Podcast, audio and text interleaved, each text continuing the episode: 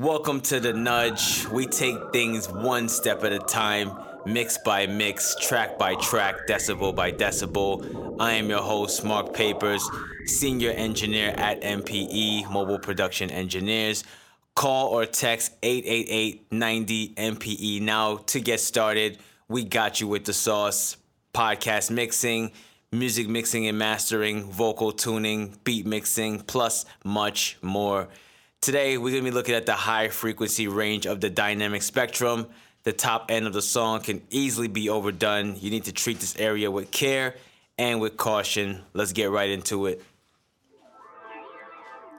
There's nothing worse than having an overly bright mix with too much treble or high end. We got the bass covered in the previous episodes. Today, we're going to talk about the treble. Highs can range from 2K to 6K. We call this the high mids. Our ears are very sensitive to this range based on equal loudness curves, which contains complex harmonics. This frequency is linked to loudness, definition, presence, and speech intelligibility. Upper high frequencies range between 6K to 20K. Even though they contain little energy for most instruments, it's still an important range for sure. High frequencies are normally associated with brilliance, sparkle, and air. Taming high-end is a tricky endeavor. You have to get in control very, very quickly. Sibling vocals and bright instruments can make high-end go crazy. When a mix is too bright, we tend to call it harsh in the engineering world. The top end of the speakers is very sensitive, so you always want to gain match any EQ changes that you make. If you have a dull vocal, adding air can make it sound a bit exciting and match the tone of your song, so it can be a great way to make it sound a little bit more brighter if it doesn't have enough shine. I'm going to be getting into an example. I got some raw vocals. I'm going to let you hear that what it sounds like. It has about 3 to 5 dB of air added at 8K just to hear it, have that excitement. I'm going to get into that first example with no EQ in a second. Yeah, outfit is so hot, it's like I'm pulling on the matches. And I ain't talking gangster, but I pull up with the ratchets. And after this club shit, I put on my mattress. I've been making moves, now I'm practicing my backflips. Cheer. Nice. Notice the tone of the vocal. Now I'm gonna let you hear what it sounds like with 6 dBs at 8K to add air to the vocal. So let's check that out right now.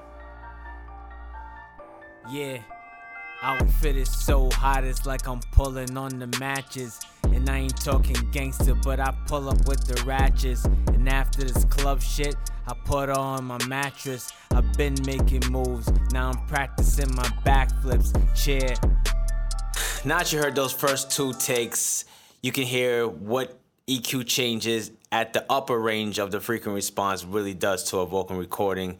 You can make a dull recording sound a lot more bright just by adding a few dBs at the upper range, specifically at the 8K, 10K, 12K.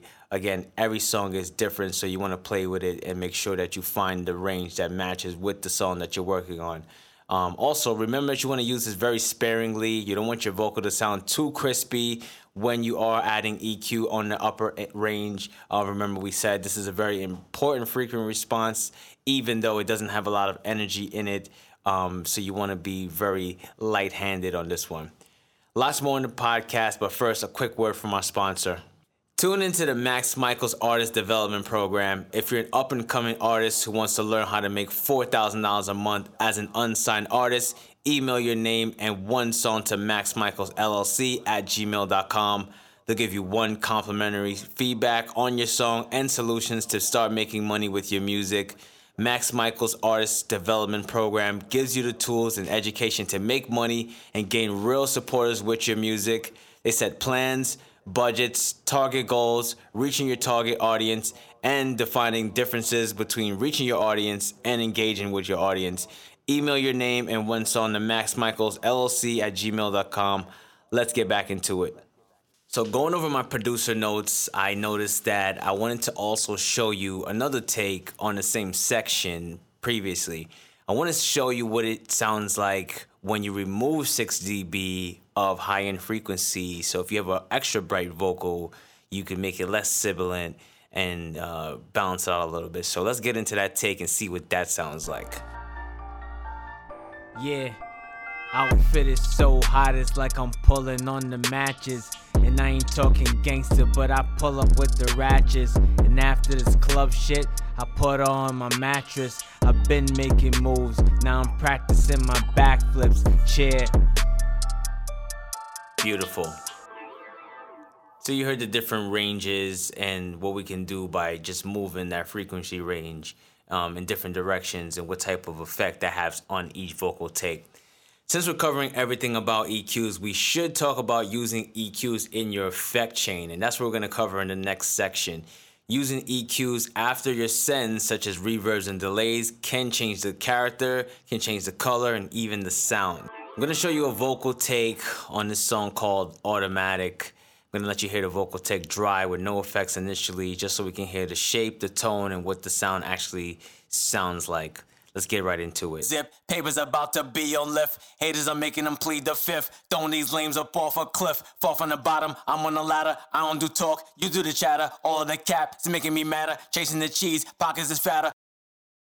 All right, so notice the sound of that vocal take. Very clean, no effects on there at all. In the next section, I'm going to show you, I added a stock reverb from Logic, and I turned the send almost all the way up. That way we can hear the reverb, the sound of it actually. So let's get into that and see how that one sounds. Zip, papers about to be on lift. Haters, I'm making them plead the fifth. Throwing these lames up off a cliff. Fall from the bottom, I'm on the ladder. I don't do talk, you do the chatter. All of the cap, it's making me madder. Chasing the cheese, pockets is fatter. All right, nice. So on the last take, you can hear the emphasize reverb.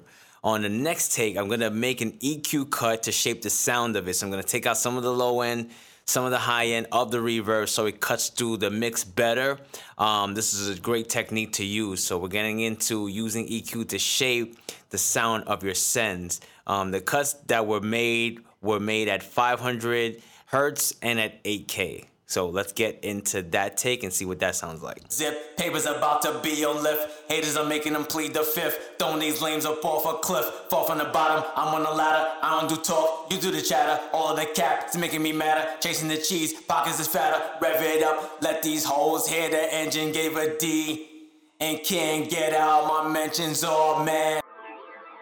Okay, on that last take, you can hear how much reverb is cut from the vocal take.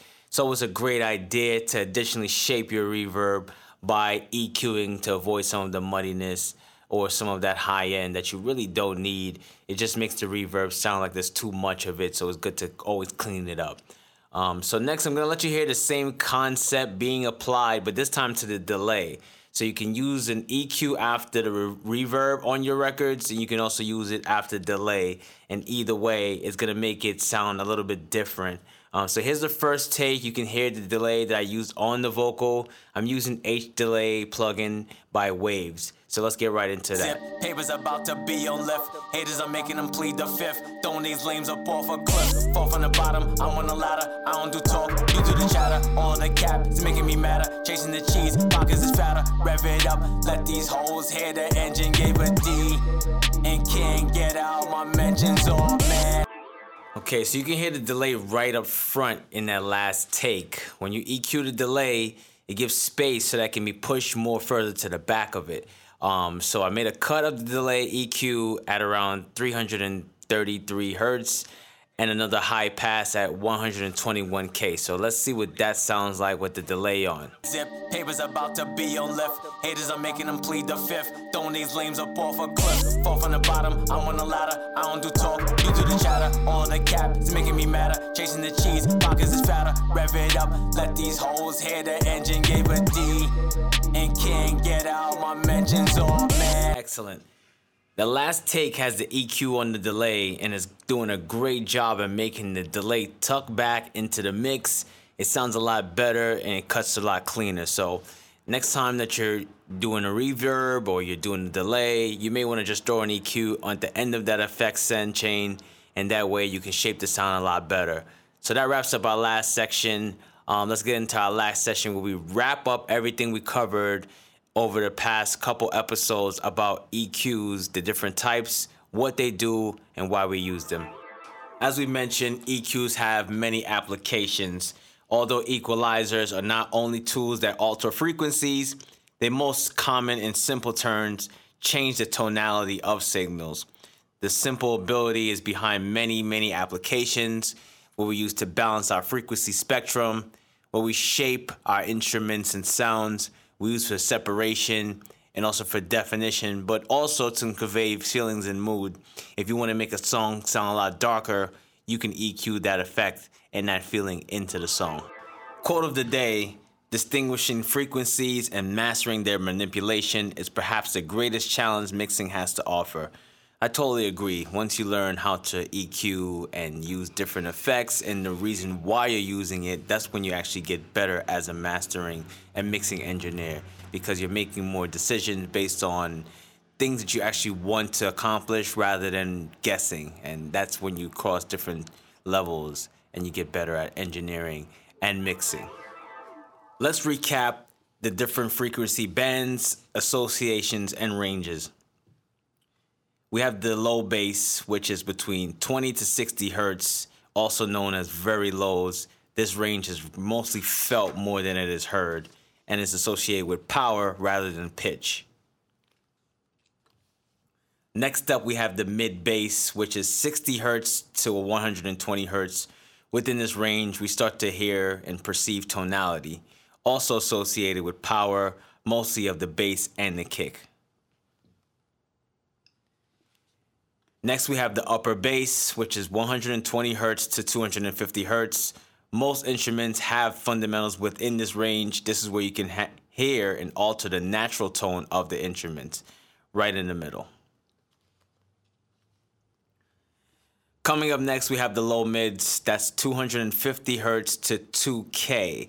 Mostly, this is the very important low order harmonics of various instruments because their color is a big part of the sound. So the low mids, 250 to 2K. Next, we have high mids, 2K to 6K. Our ears are very sensitive to this range. This range contains complex harmonics, and it is linked to loudness, definition, presence, and speech intelligibility. Lastly, we have the highs. This is where 6K to 20K contains little energy for most instruments, but an important range all the same, associated with brilliance, sparkle, and air. Being a great mixing engineer, you have to know all of your ranges and how to work within each range to make a song sound balanced and fit together. Another tactic of EQ that we spoke about are high pass and low pass filters. High pass filters are common in mixes of recorded music. First, they remove any low frequency gremlins such as rumble or main hum and all the recorded tracks. They just get a little bit of space because, a lot of that buildup isn't getting a chance to, muddy up your song. Despite removing spectral content, high pass filters increase clarity and definition and can make the treated instrument stand out more in the mix. So it's really great to use them. As far as high pass filters, low pass filters, they're twin. They do the exact opposite. They remove hiss and high frequency noise. All right, so there's three primary types of EQ: graphic EQs, parametric EQs, and semi-parametric EQs like the SSL e-channel. Graphic EQs are great for fine-tuning wide bands of instruments, commonly used in mastering and live applications.